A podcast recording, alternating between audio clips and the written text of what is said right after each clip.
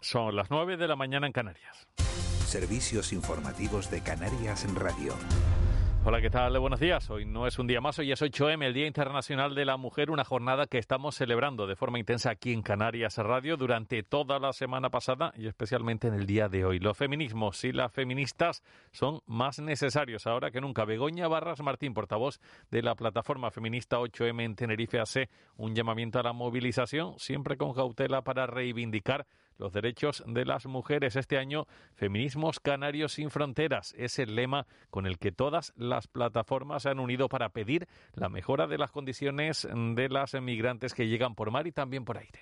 En este momento, más que nunca, queremos hacer referencia tanto a las fronteras físicas estas que están poniendo barreras a la circulación de, las personas mientras se abren a las mercancías. Estamos atravesando una crisis migratoria importantísima en Canarias.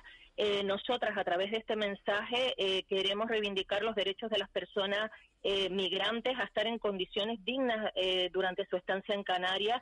Y sigue siendo necesario el 8 de marzo cuando se juzga a la mujer por su atuendo, como ha ocurrido, por ejemplo, este fin de semana en la gala de los Goya al colarse las opiniones de algunos operarios sobre las mujeres, un machismo soterrado que viven muchas mujeres a diario en su trabajo y en su entorno personal. Lo dice Elena María Suárez Pérez, miembro de la Red Feminista de Gran Canaria qué es lo que están reivindicando estas mujeres si ya tienen acceso al trabajo, eh, tienen casi todos los derechos conseguidos.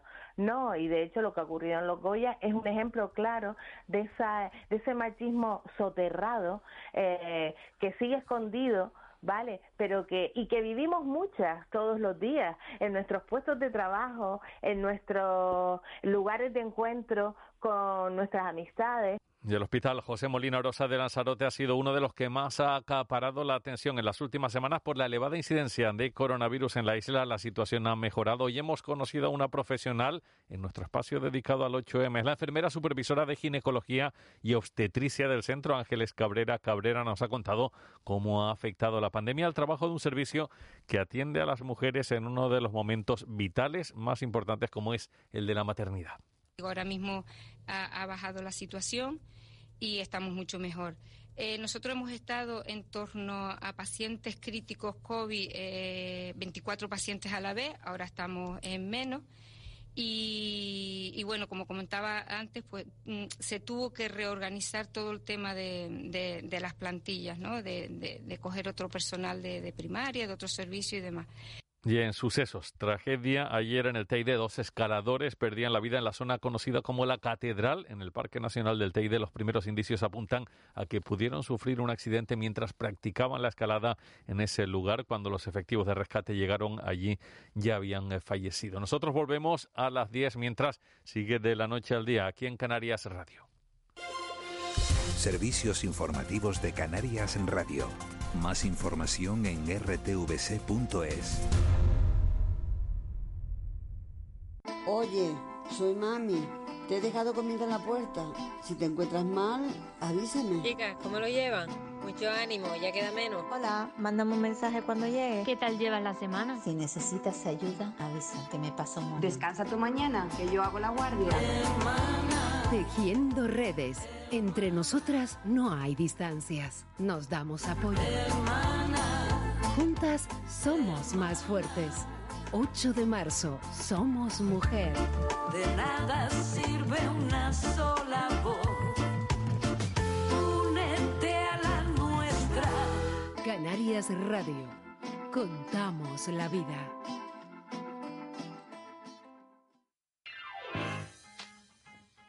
Muchos de los programas que disfrutas cada día en Televisión Canaria cuentan ahora con el sello Elaborado en Canarias. Nuestra industria audiovisual es también un sector estratégico de inversión y generador de empleo. Es un mensaje de Radio Televisión Canaria y la plataforma de la tele. De la noche al día, Canarias Radio.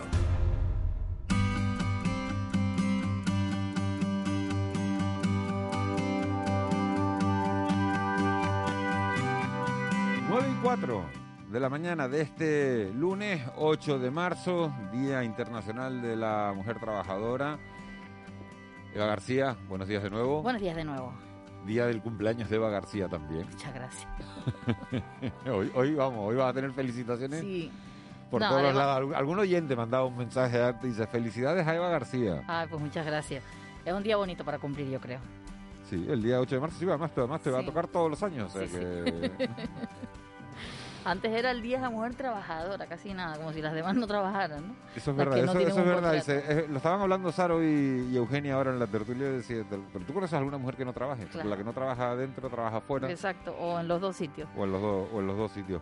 Eva, ¿con qué nos vas a sorprender Pues hoy? Seguimos con mujeres protagonistas porque eh, se va a celebrar a partir de mañana y hasta el próximo 11 de marzo en San Cristóbal de la Laguna el primer Congreso Audiovisual Digital de Canarias. Y entre las protagonistas está Ruth Armas, que es actriz y además invitada a este congreso. Y además es directora del Festival Internacional de Cine de Galdar. Así que con ella tenemos un ratito para hablar, pero vamos a empezar, si te parece, con ese congreso.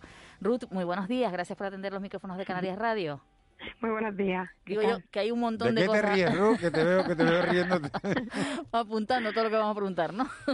Sí, Ruth, buenos días. ¿De qué te ¿Qué ríes? tal? No, no, no. Estaba escuchando, no, pero muy bien. Muy bien, pero si no hemos empezado. Ya, ya, ya. Bueno, pues mejor así, ¿verdad? Empezar con, con humor, porque mañana comienza ese primer Congreso Audiovisual Digital de Canarias. ¿Qué es este primer congreso y qué forma, qué, qué, qué- qué es para ti participar en él? Pues para mí es crear una sinergia y una unión entre, entre profesionales del sector en Canarias, que no se nos olvide que todavía existe cultura en Canarias y que, o sea, de alguna manera ellos sepan también eh, dónde está el festival, qué, hacen, qué se hace en el festival, porque mucha gente también de Tenerife participa en, en, en este de Galdar. Y es un poco, eh, crea- yo creo que es crear unión entre en, en este congreso, claro, Sí, crear un poco de, mm, de conocimiento de lo que tenemos en de cine en Canarias. Es la única forma, quizás, en estos momentos de, de salir adelante, la unión, en este caso entre dos festivales, uno en Gran Canaria y otro en Tenerife. Exacto, y este año se ve que el congreso cada año va a va a ser distinto y este año eh, se va a tener en cuenta mucho a los emprendedores, a, y en mi caso fue un poco así, en emprender una, un festival de cero y, y con todo lo que ello conlleva y un poco para, para que se sepa, ¿no? Para que se tenga en cuenta y que no nos olvidemos. A partir de mañana se celebra este primer congreso audiovisual que se puede seguir a través de, de internet, online, porque como están las cosas, Ruth, es quizás la, la mejor forma de poder asistir también a los actos culturales. Exacto, sí, porque también nosotros el año pasado hicimos el festival fue online y este año que sea de alguna manera presencial y estemos ahí y otra vez los encuentros, eh, yo creo que es importante.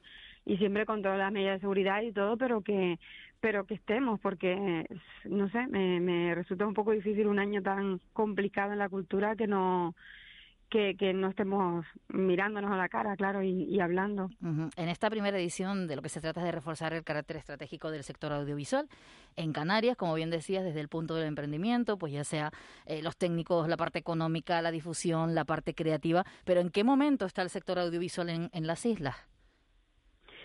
Pues yo, claro, yo vivo en Madrid y de, de aquí hago yo el festival y, y de todas formas todo lo que mm, yo veo de todas las películas que van a hacer para que se van a rodar allí en Canarias, o sea, están como en el punto de inicio, o sea, ya llevaban un tiempo y estaba muy bien, pero es como que se ha parado todo para empezar más fuerte.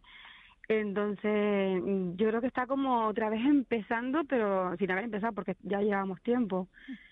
Y es como ha habido un parón ahí muy raro, pero pero, pero hay muchas producciones y yo creo que, que este año va otra vez a, a empujar el sector. Ruth, te has ido a, a Madrid porque es quizás la única forma todavía que tienen eh, los que trabajan en ese sector de, de poder salir. Sí, exacto. O sea, yo mm, en Canarias, claro, sí, mm, como actriz, por ejemplo, no, no trabajaba o no, ta- también me fui a estudiar eh, interpretación a, a Madrid, o sea que, eh, claro, casi todo el trabajo está en Madrid y yo pensaba, digo, imagínate si Madrid está parado en, en, en muchas cosas de cultura, sobre todo, en Canarias más todavía.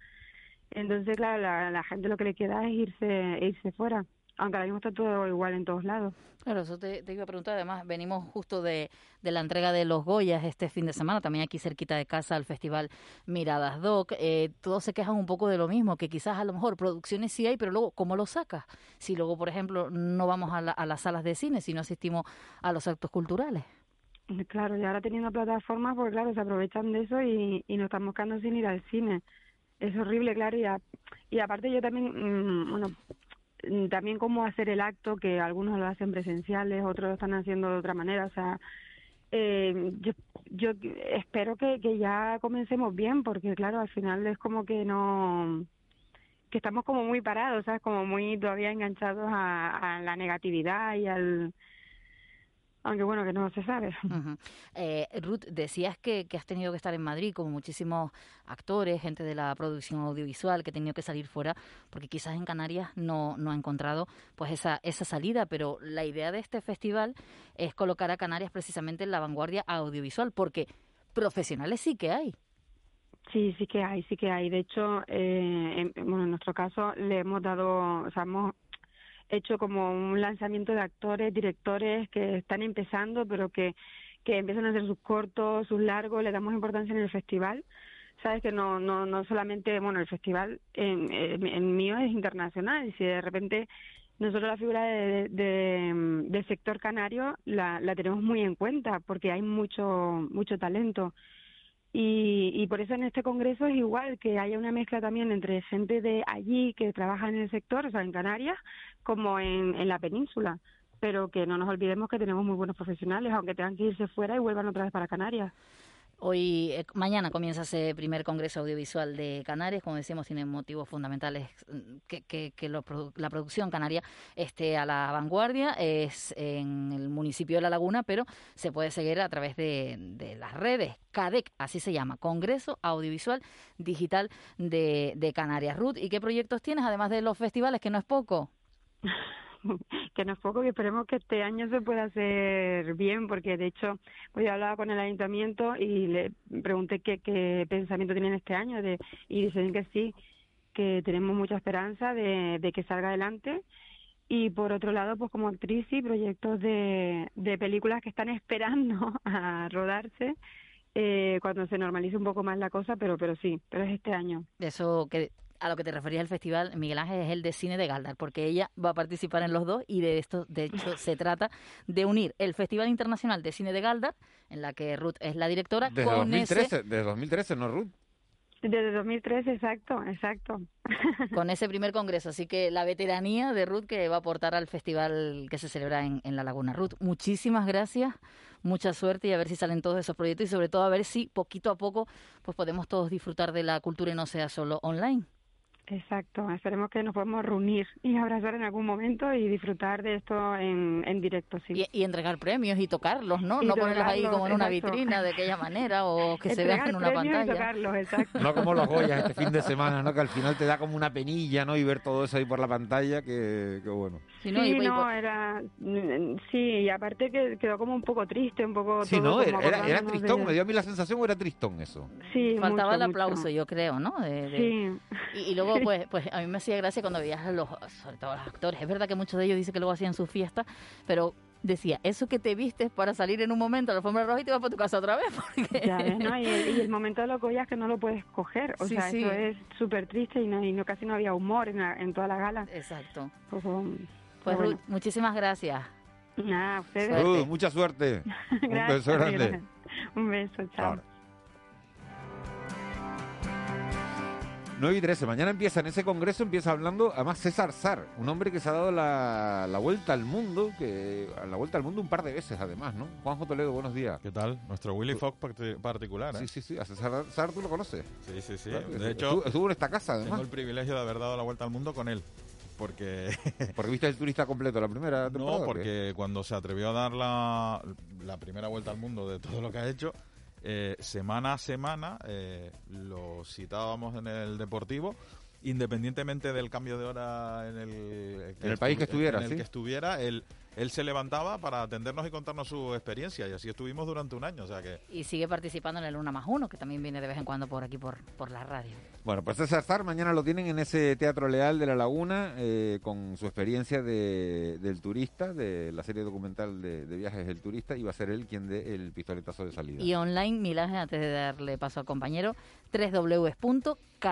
www.cadec.com CADEC.es. C-A-D-E-C.es. que ¿Y son eso, las y eso- siglas del eso es gratis o hay que apuntarse o...? No, no, hay que entras ahí en la web y lo ves. Y lo ves. o Y sea, lo no, ves. no tienes No, ni que que pagar. pagar, Hombre, ni paga, nada, paga, sino- paga tu internet en Bueno, tu no, casa. no le voy a pedir a los organizadores que, que me paguen el internet. Mira, mira, no hay mira. que pagar nada, no hay Mira que que, me nada. salió simpática el día del cumpleaños. Aquí, ¿eh? Gracias por los dulces. No lo, no lo hemos comentado. Bueno, estamos hasta, hasta la redacción llena de dulces. Tú estábamos- porque no has salido. Ah, ¿en serio? ¿Que los has ¿Es puesto? verdad, ¿Los has puesto? ¿Y, y qué los has puesto? ¿De 9 a...? o sea, No, de- cuando- De, de hecho, 9. Ya no, ya no queda ni uno. Vale, gracias. No, sí que hay. Bueno, un placer. Dijo, Adiós, Eva García. Que no, que no, que no, que te quedes, que te quedes, que te quedes. que- A partir de que empiece Miguel, ponemos los dulces en la redacción. ¿eh? Juanjo Toledo, hoy hay un, un aniversario. Sí. Hace un año, Qué pena. un año, sin público en los estadios. Un año sin público en el Rodríguez López. El, el domingo de la semana pasada, el domingo 28, se cumplió un año sin público en, eh, en el estadio de Gran Canaria. El 28 eh, de febrero se cumplía un, un año de, de la ausencia de público en el, en el estadio de Gran Canaria después de un partido entre Las Palmas y el Mirandés. Y hoy se cumple un año sin público en el Rodríguez López. Fue un día como hoy, el año pasado, un 8 de marzo de 2020, cuando el Tenerife se medía a la Ponferradina partido que terminó con victoria 1-0 del conjunto blanquiazul con el gol de Sipsik y al que acudieron 9.392 personas. ¿Quién nos iba a decir que aquella tarde-noche de domingo eh, era... Nadie se lo hubiera creído. Pero nadie se hubiera creído que que, va, este, que va. que en este- que en este país estuviéramos un año sin fútbol. Sí, sí. Sin fútbol no, sin poder sin ir a un estadio. público, sí, estuvimos unos meses sin fútbol y luego eh, pues un año sin, sin público en los estadios y lo que queda, se está hablando de la posibilidad de que en las últimas tres, cuatro jornadas pueda haber de nuevo público en los estadios en un porcentaje ¿A ti qué te parece eso de, de, de la, la... ¿Cómo son? Los dibujos de público que hay en las gradas. Sí, las, las pancartas Las no. ¿qué pancartas son? no, no, no son Las pancartas. lonas, son- sí, las lonas, lonas. las, las lonas. Ah, pero no son lonas, es un efecto de, De la- de de la la, propia tele. televisión. Ah, en el estadio no hay nada. O sea, Ah, en el ellos, estadio no hay nada, nada. no, No, son lonas. no. Ah, que yo tenía la sensación de que eran lonas. Parece, ¿no? Yo también sí, sí, lo sí. pensaba. Es un efecto para, para que desde casa puedas disfrutar del fútbol lo más parecido a lo que era antes. Incluso eh, hay Yo, un, yo hay sé una que se falsean los audios, ¿no? Sí, hay de, una de los aplausos. puedes elegir si quieres escuchar el, el partido solo con, con el sonido de los Ah, pero jugadores en y de los ningún estadio hay lona.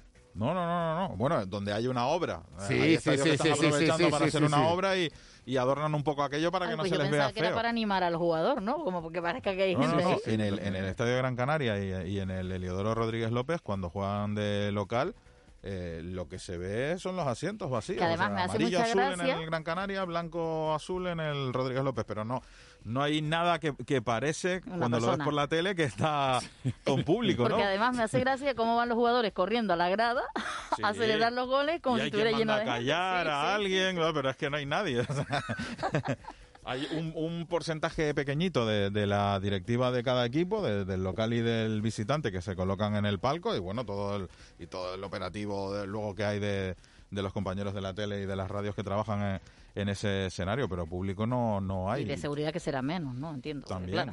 Faltan- todas las puertas que no se abren. Estaba haciendo cálculos, Juanjo, y faltan tres semanas para el derby. Sí, el ¿Y cómo, último- cómo llegan los equipos a- al derby? ahora mismo igualados. Igualados. 36 puntos tiene el Tenerife, 36 puntos tiene eh, Las Palmas. Por, el, di- por la diferencia de goles está mejor en la clasificación el Tenerife, que es duodécimo, Las Palmas décimo tercera, pero ahora mismo llegan eh, con 36. Es verdad que todavía quedan dos jornadas para el derby.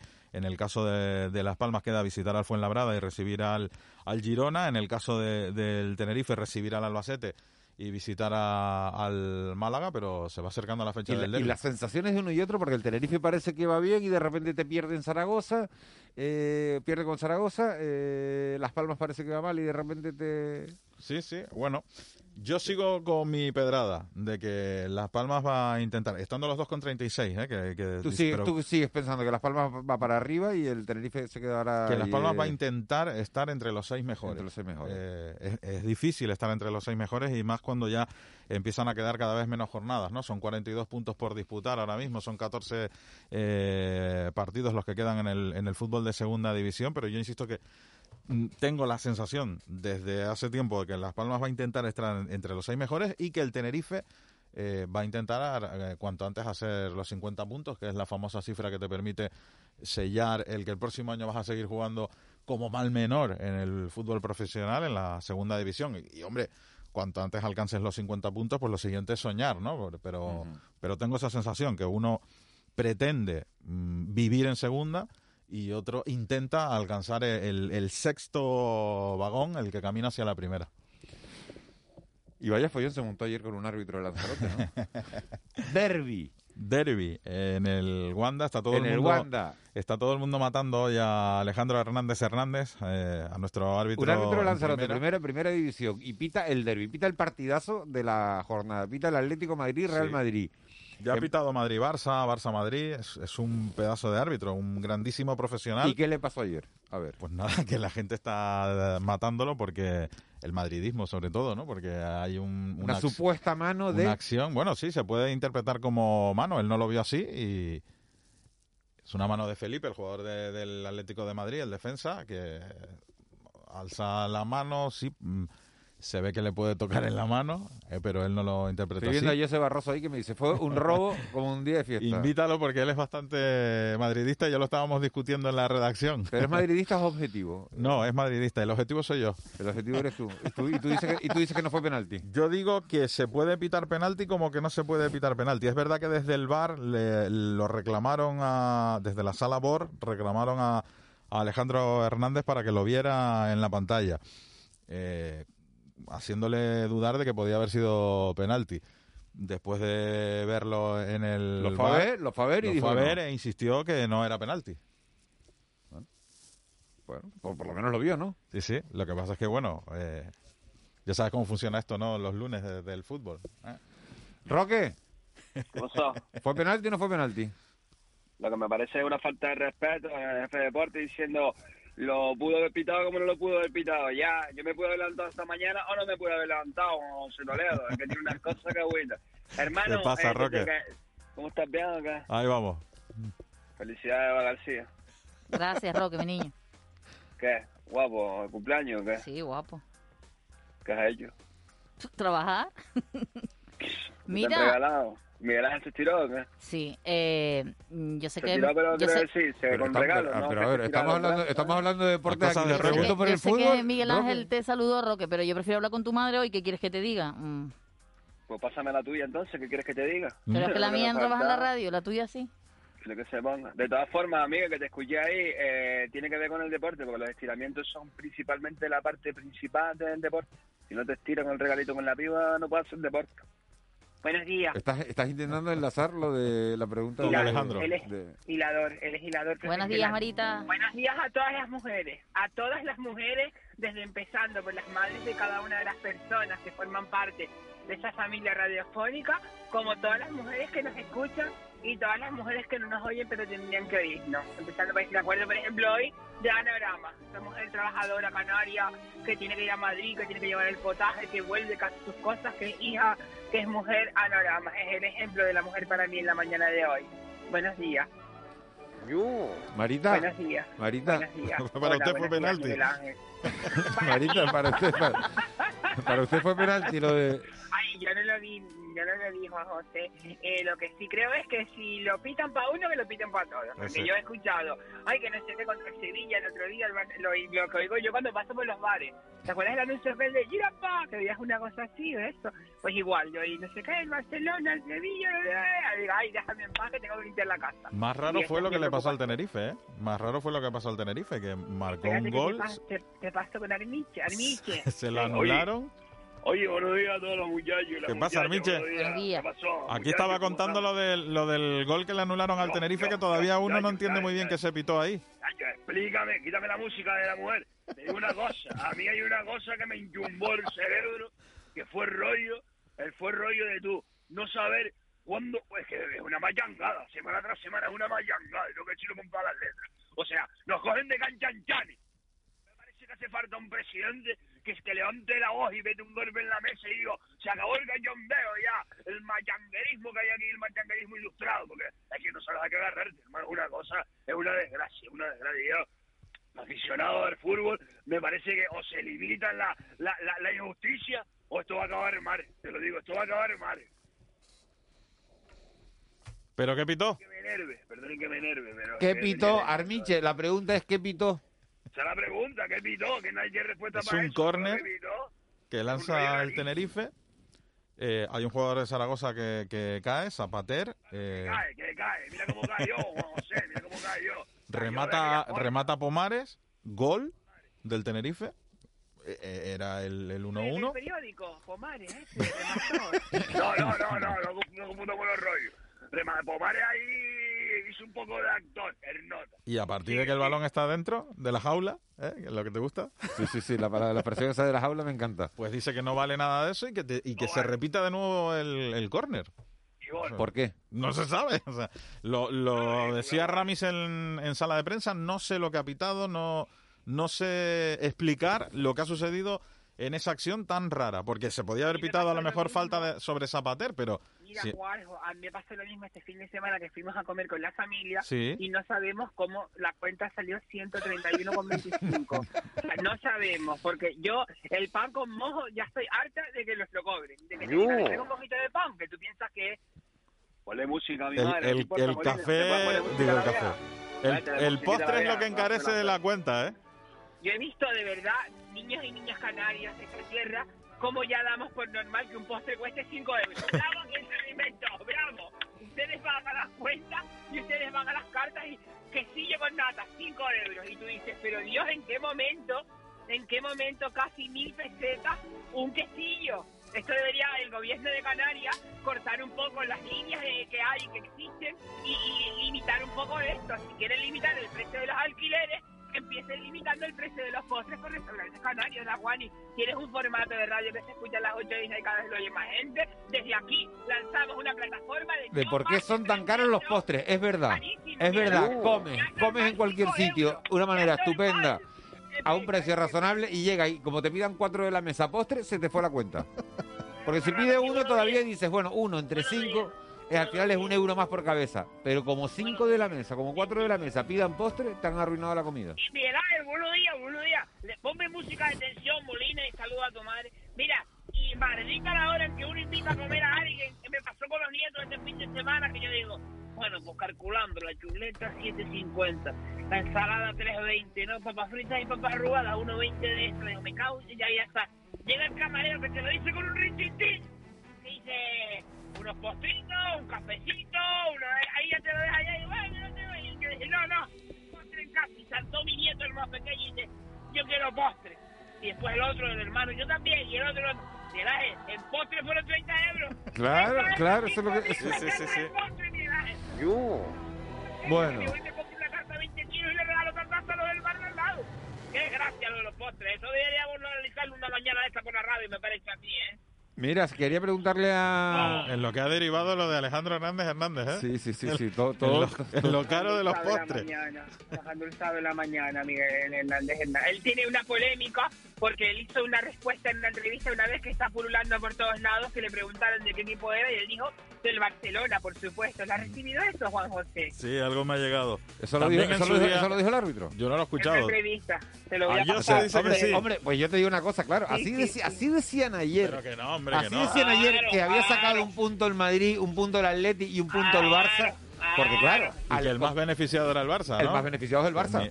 Los El dos suman un punto. ¿Quién es el más Sí, sí, beneficiado sí. del ¿Quién es el más beneficiado Pues del empate? nada, el Barça. Ale- Alejandro Hernández es el responsable de todo esto. ¿ah? Mira, eh, No. ahí te pasé el WhatsApp. Ahí te lo pasé. La entrevista Vale, pues la voy, la voy a mirar ahora, pero claro, en su ahí día está, la decía clave. ahí también, está la clave. En su día se decía también que Brita Arceo era del Real Madrid, que Mira, perjudicaba mira, es al verdad, tengo, tengo, tengo, mira, me lo ha mandado un especialista así, a fondo, sí señor, pero esta entrevista de qué año es?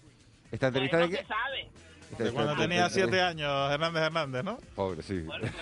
claro, claro, dice, dice con 8 años, con 12 años, que Claro. eres del Barça y ¿Y después... qué va a decir un niño con esa edad? Ay, Dios, señor.